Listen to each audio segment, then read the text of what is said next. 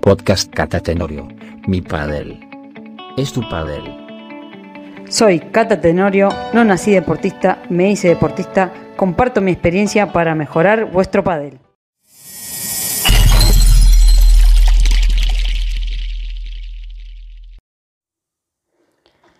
Muy buenos días, buenas tardes, buenas noches, muy buenas padeleros. Muchas gracias por estar del otro lado escuchándome y dándome la oportunidad de contarles un poco una vez más eh, mi visión o mi paso por este hermoso deporte que nos une, el pádel. Así que bueno, hoy he preparado el podcast que donde hablaremos sobre unas recomendaciones generales, algunos tips que muchas veces los digo en los clinics cuando los doy y demás, eh, para que, bueno, a ver si les puede sumar un poco a, vuestro pádel en, los próximos partidos. ¿eh? Así que, bueno, vamos a empezar por orden, vamos a empezar por la defensa, vamos a empezar por el resto, ¿vale? Entonces, muchas veces en los clinics o cuando juego un partido con alguien que, no conozco, que no, que no, es profesional, o incluso muchas veces con, con chicas profesionales, antes de restar le pregunto, ¿dónde vas a restar? Y muchas veces la gente no sabe dónde va a restar, ni se lo ha pensado, dice, me viene y me viene. Entonces, el primer consejo que les doy es que intenten pensar dónde quiero restar, cosa que cuando venga la pelota ya tengo resuelto por lo menos dónde voy a restar. A veces puede que, que no salga o que no nos salga, pero por lo menos ya tenemos decidido dónde restar. Entonces, en mi caso, por ejemplo, Obviamente que el primer objetivo es meter la pelota dentro, ¿vale? Pero yo cuando sobre todo desde un primer saque del contrario y donde me viene la pelota difícil en el primer saque, en lo posible, en lo posible, intento restar a la persona que acaba de sacar, a la persona que viene subiendo. ¿Por qué? Porque es una persona que está en movimiento, se viene acercando hacia la pelota, se viene acercando hacia la red y tienen que calcular muy bien ese, ese ajuste de que se acerca a la, red y se acerca a la pelota, ¿no? Entonces, como primer objetivo grande, le intento jugar a esa persona. Ya después como segundo objetivo, muchas veces es por abajo o de globo, ¿vale? Y en el caso de que sea un segundo saque o que sea un primer saque muy flojo, sí intento restar según la táctica que nosotros pensemos, ¿no? Por ejemplo, si la táctica es al jugador de revés de jugarle por arriba o jugarle a su volea y el de derecha es un zurdo que nos está complicando mucho, que está en ese momento flow que, le sale todo, pues bueno, ahí sí intento restar al jugador que ya está en la red, ¿vale? Pero por norma general eh, suelo restar o aconsejo sobre todo que vosotros restéis a la persona que viene sacando, ¿vale?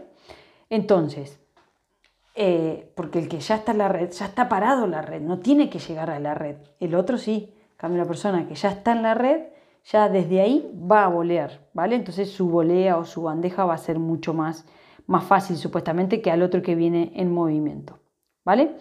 Entonces, eso con respecto al resto. Por concluir, al que viene sacando, cuando me viene difícil, y si ya me viene fácil, si ahí domino y jugar donde sería la táctica, ¿vale? Bueno, pasamos al saque. ¿Qué pasa cuando nosotros sacamos? Primero y principal, tomarse el tiempo para sacar. Muchas veces la gente va como apurada a sacar. Y el saque es el, único golpe que nosotros decidimos cuando empezamos y, bueno, y cuando lo terminamos, ¿no? Y solo uno sabe, el que saca, dónde va a sacar. Yo muchas veces le aviso a mi compañera, voy al medio, voy a la pared, voy al cuerpo, a mí me gusta mucho avisar y me gusta que mi compañera me avise, entonces el que está en la volea ya sabe dónde va a ir el saque, no se sorprende, ¿vale? Entonces, esa es otro, otra primicia un poco para el saque, tomarnos el tiempo para sacar, intentar avisar dónde voy a sacar, ¿vale? Y, obviamente también pensar dónde voy a sacar, no sacar por sacar. Segundo tips con el, con el, con el saque, o sería bueno sacar, y la primer volea. ¿Qué pasa con esa primer volea? A veces el restador nos la deja huevo, pero como decía antes, el que saca viene desde la red, digo, perdón, desde la pared. Entonces, cuando llega a la red, tienen que calcular muy bien el momento de impactarlo. Entonces, en esa primer volea, sí que es bueno intentar apurar, o bueno, o si viene a huevo, como, como se dice, eh, presionar un poquito más. Pero lo que nunca hay que hacer con esa volea es, es fallarla por ajustar tanto. Es una volea que yo tengo que meter para ajustar, para mantener la posición y para ya llegar en la red. ¿Se entiende? Saco y la primer volea que, que viene el sacador, adentro, a los pies de los contrarios y demás. No, no hacer un super toque, no hacer un winner. Eh, bueno, se queda muy a huevo y, puedo definirla bien, pero el objetivo de esa volea tiene que ser llegar a la red y mantener la red. ¿Vale? Vamos a otro tema muy importante en la defensa. ¿Vale? En la defensa, el golpe más importante son los globos. Los que no va a sacar de esa posición de, de la defensa, por lo generalmente va a ser el globo, porque la chiquita y subir es una bola más de contraataque, ¿vale? Entonces, cuando yo estoy con una bola difícil, juego por abajo, ¿vale? Eh, si es posible al, de la red, al, cuerpo o, por el medio, entre la portería de, los jugadores, la portería que se arma entre los jugadores. Y cuando la pelota me viene un poco más fácil, y puedo meter la pala por debajo de la pelota, ahí sí tiro el globo, ¿vale? Con una buena dirección y con profundidad. Pero darle importancia al globo, hazme caso. Y les cuento una anécdota acá. Una vez Fernando Velasteguín recupera una pelota fuera de la pista y gana el punto. Y el comentarista le pregunta, qué buena esa pelota, esa recuperación y tal, no sé qué. Le dice, pero Vela, ¿por qué estabas tan fastidioso? Porque estaba como enojado y había hecho un puntazo. Y Verasteguín dijo, es que en realidad arreglé la macana que me mandé, porque él venía enojado con que su globo había sido corto. Si su globo hubiese sido largo, el contrario no le hubiese pegado y sacado de la pista. Mm, ¿Se entiende? Así que bueno, esa es la importancia del globo.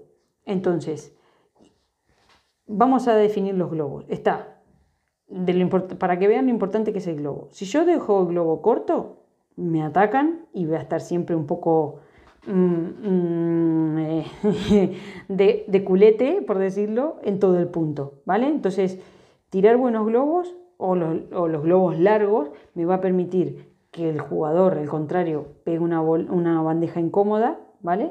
O que eh, yo pueda subir, ¿vale? Después está el globo piñata, para los que no lo conocen, dicen, voy a tirar un piñata. ¿Qué, ¿Qué, es una piñata? Es una cosa más grande que el globo. Entonces le llamamos el globo piñata al que va bien alto, bien alto, bien alto y tarda en, en caer, que viene a veces con nieve. Ese globo, por ejemplo, ese globo cuando hay viento no lo podemos tirar porque no nos lleva la pelota el viento. Pero cuando hay sol, cuando estamos jugando al aire libre y bueno, obviamente no hay techo, sí lo podemos tirar porque nos va a permitir hacer el, que el, que pega la bandeja esté incómodo y, nos, y vamos a hacer que nos permita a lo mejor incluso subir a la red detrás de ese globo, ¿no? Así que bueno, ese es el globo piñata. Y después tenemos el globo rápido. ¿Cuál es el globo rápido? Es el que le tiramos un poco rápido de una volea de tres cuartos de pista y que va recto pero va rápido. La idea de ese globo es ganarle un poquito de posición al, al jugador que viene, por ejemplo, de una volea chiquita ¿sí? por debajo de la red. Entonces, mientras se reincorpora, yo le gano un poquito la posición y le tiro un globo rápido. Ahí no podría tirar un globo piñata porque ahí sí que mi contrario se recuperaría, ¿vale?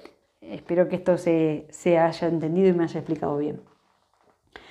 Entonces, por resumir, miren todo lo que puede llegar a depender un poco el partido. Si dejamos el globo corto, nos atacan. Si dejamos el globo, si tiramos buenos globos, largos o piñata, podemos incluso subir a la red o hacer que el partido baje un poco.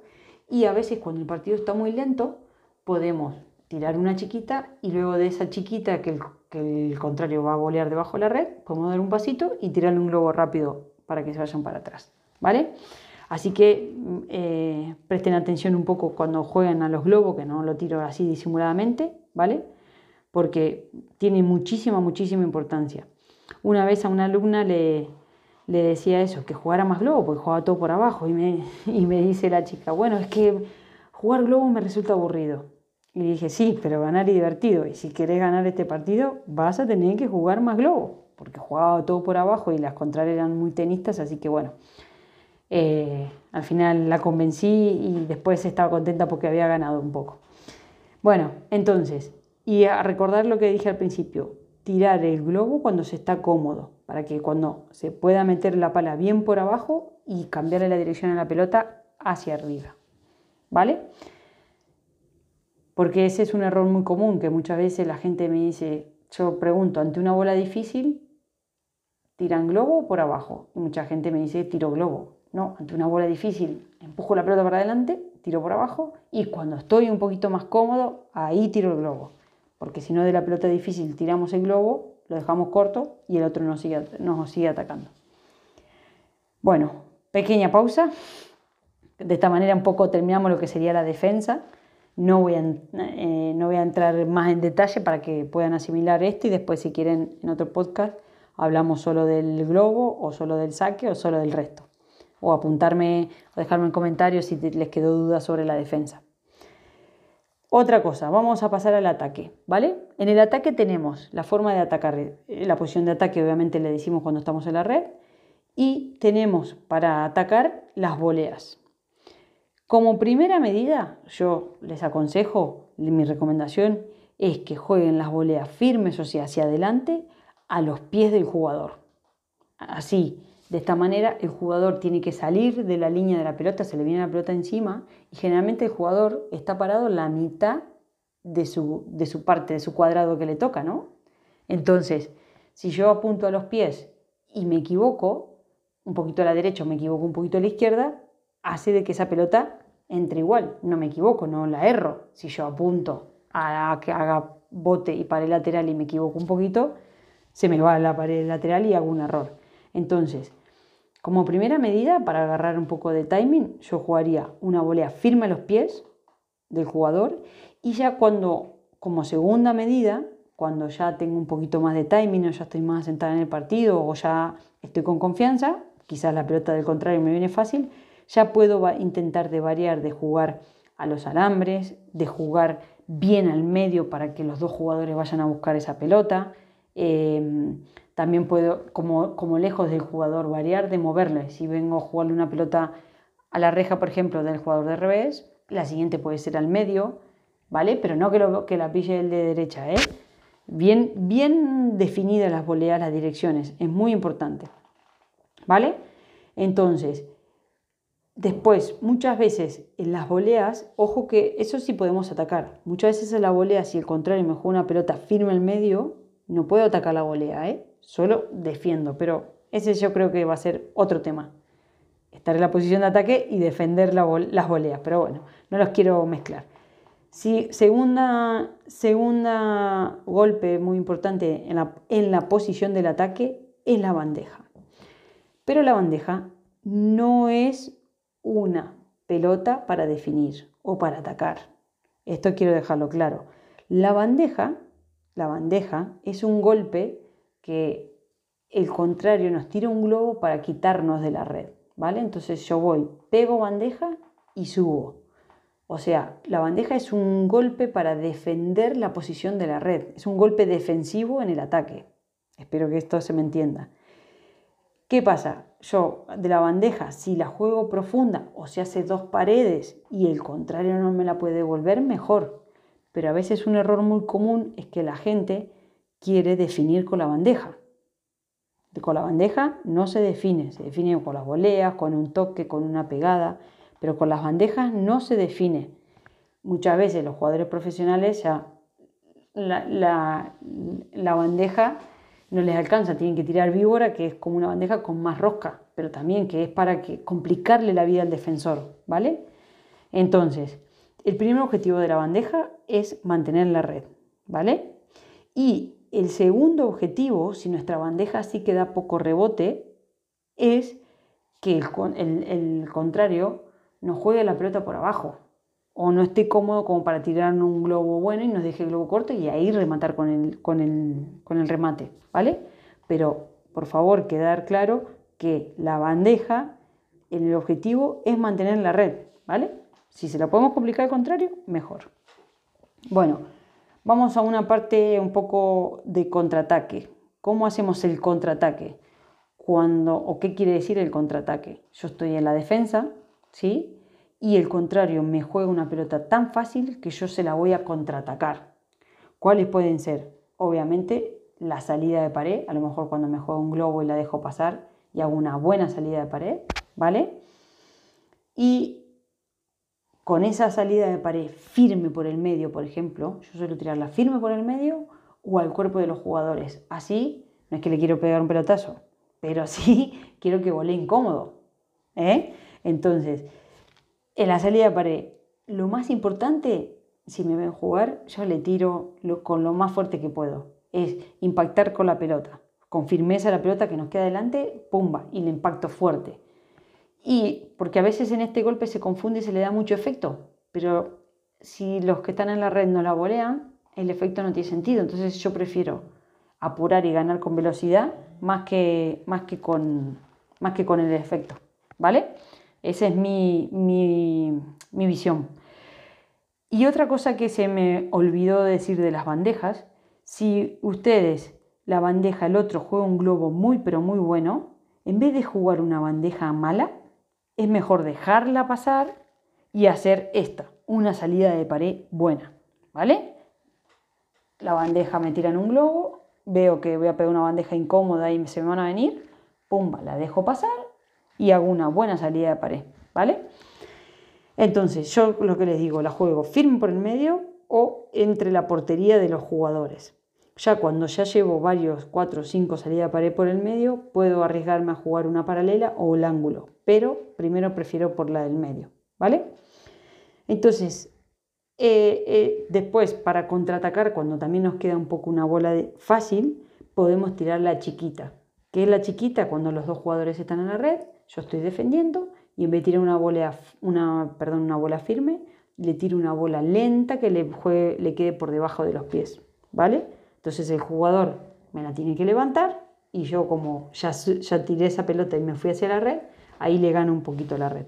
Pero bueno, es una pelota un poquito más difícil de una salida de pared y ya hay que tener cierto, cierto control. Bueno, pasamos a la preparación del partido. Mis recomendaciones para la preparación del partido. Como siempre le digo, y creo que lo he dicho en otros podcasts, hay que moverse mucho y entrar en calor los músculos y los golpes en el peloteo, ¿vale? Si se puede mover antes, antes del partido, mejor. Pero, pero si no, en el peloteo intentar pelotear bastante rato y nos va a hacer entrar en calor antes cuantas más veces golpeamos la pelota, no cuanto más fuerte, ¿vale? Eh, en este caso, tener las piernas activas y los brazos, el brazo controlado. No es que hago todo rápido, me muevo rápido y brazo rápido, no, no, las piernas activas moviéndome y el brazo controlado para darle volumen al peloteo. Jugar, una cosa que me gusta a mí, jugar con margen de error los primeros golpes, ¿sí? Para tener bastante toque de bola, no jugar al límite, ¿vale?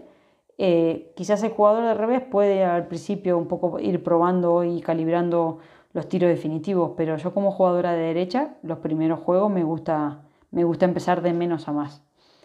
Y mientras tanto también en el peloteo me gusta observar las condiciones de la pista, la moqueta, el viento, bueno, si estamos jugando al aire libre o el techo si estamos jugando afuera, etcétera, etcétera, ¿vale? Y, ya en el peloteo concentrarnos del partido, del partido que, vamos, que vamos a jugar. Eso en cuanto a la preparación del partido. En cuanto a un par de consejos también un poco generales ya en el, en el partido en sí, yo aconsejo primero jugar con mucho volumen de juego para intentar ganar con el error del otro. A veces tenemos, cometemos errores o ansiedad por intentar proponer en cada pelota, intentar proponer definirla, proponer algo. No. Y muchas veces pasando la bola, pasando una bola más que el contrario, ganamos muchos puntos. ¿Vale? Otra cosa, hay que defender bien para poder pasar al ataque. No, no estar ansiosos en la defensa lo mismo que el punto anterior, o sea, a veces queremos salir desde atrás porque la defensa es nuestro, nuestro punto débil, pero nos olvidamos que tenemos que hacerlo bien para poder pasar para adelante. Otra cosa, si hay un jugador zurdo, ¿en qué posición tiene que jugar? El zurdo tiene que jugar en la derecha de la pista. ¿Por qué? Porque así hay gente que, piensa, sobre todo al principio cuando comienza, dice, no, pero me queda, al zurdo le queda la pared con el revés y al diestro también. Sí, pero menos pelotas van a la pared. El 80% de las bolas, y sobre todo en el juego cuando estamos en la red, el juego aéreo, pasan por el centro de la pista. Entonces, en ese momento es bueno que tanto el zurdo tenga su, derecha, por decirlo, su, su drive, el, y el diestro que está en el revés también. Entonces, de esa manera, los dos van a tener la bandeja o el remate por el, por el medio de la pista que tienen el 80% de las pelotas. En un momento, creo que cuatro o cinco años, eh, fueron número uno Isier Montes, que es diestra, y Neki Berwin, que es zurda, Carolina y Cecilia también, Cecilia es zurda, eh, bueno, ahora Marrero con Paulita también, o sea, pero es una ventaja. Pablo Lima con Vela, con Vela estuvo, tuvieron mucho tiempo también y con Juan Martín Díaz estuvieron número uno, que, era la combinación un poco perfecta, ¿no? Un, zurdo y un diestro. No había quien jugara bolas por el medio. Así que nada. Bueno, eh, otro, otro consejo es que hay que jugar en equipo con mi compañero. No es que cada uno se juega un single, no, cada uno debe jugar en función también del compañero. ¿De qué manera? Por ejemplo, avisándole lo que hacen los contrarios, me pasan a mí con un globo. Entonces yo voy a ir a buscar la pelota con un globo atrás, ¿no? Pero mi compañera tiene, tiene que estar mirando adelante la pista y avisándome si suben los dos, si uno se quedó atrás, si uno se quedó adelante. O lo mismo cuando estamos en posición de ataque, me juegan el globo a mí una bandeja y uno de los dos jugadores se viene para adelante. Yo no puedo ver que se viene, pero si mi compañera puede ser mis ojos y decirme derecha vino o revés vino. Entonces uno que está por golpear la pelota sabe lo que, lo que va a definir, lo, perdón, lo que va a hacer en función de lo que le dice el compañero. Entonces, en eso hablo de jugar en equipo, de avisarse y ni hablar de intentar alentar, chocar las manos, todo ese tipo de cosas que suman al, al equipo, ¿vale? Otra cosa, en las ventajas a favor, no hacer cosas raras. en las ventajas a favor o cuando está con el marcador arriba, intentar hacer lo, lo mismo que venían haciendo que les dio éxito. A veces tenemos una ventaja y, por cuidar la pelota perdemos el punto y estábamos haciendo otra táctica. O porque estábamos jugándole, supongamos, mucho al de derecha que venía muy fallón y el de revés juega bien y resulta como ya estamos en ventaja, le jugamos el de revés y nos salva esa ventaja. No, mientras estamos arriba hay que intentar ser consciente de lo que nos da éxito y seguir haciéndolo, ¿vale? Y por el caso contrario, cuando se está jugando mal, no intentar sacarse el mal con una bola mágica. Empezar a jugar con margen, con más volumen de juego, y así se va agarrando confianza. Y se le da también, mientras tanto, oportunidad al contrario que se equivoque, ¿vale? No es que tenemos un mal de esto que se nos va a ir. A partir de una bola empezamos a jugar bien. No, empezamos a jugar bien a partir de un montón de bolas, ¿vale? Y por último, para ya acabar, voy a dejar eh, un juego de palabras que es así. De bola fácil, jugar difícil. De bola difícil, jugar fácil. Repito, de bola fácil, jugar difícil. De una bola difícil, jugar fácil. Bueno, espero que la estén entendiendo. Y la frase siempre me gusta terminar con una frase, así que creo que la frase que, que, que cuadra con el podcast de hoy es que a veces se gana, a veces se pierde y siempre se aprende. Bueno, un beso muy grande, querido padeleros. Espero que les haya gustado este podcast, que, hayan sacado algún tips. Me pueden seguir en mis redes sociales, en tenoriocat.gmail. Eh, bueno, es mi correo y, también mi Instagram. Tengo Instagram, Twitter. Bueno, si ponen Cata Tenorio ya, lo, ya me encuentran, o mi página web. Y bueno, y espero que sigamos en los próximos podcasts aprendiendo y compartiendo porque como digo siempre, mi padel es tu padel. Un saludo muy grande.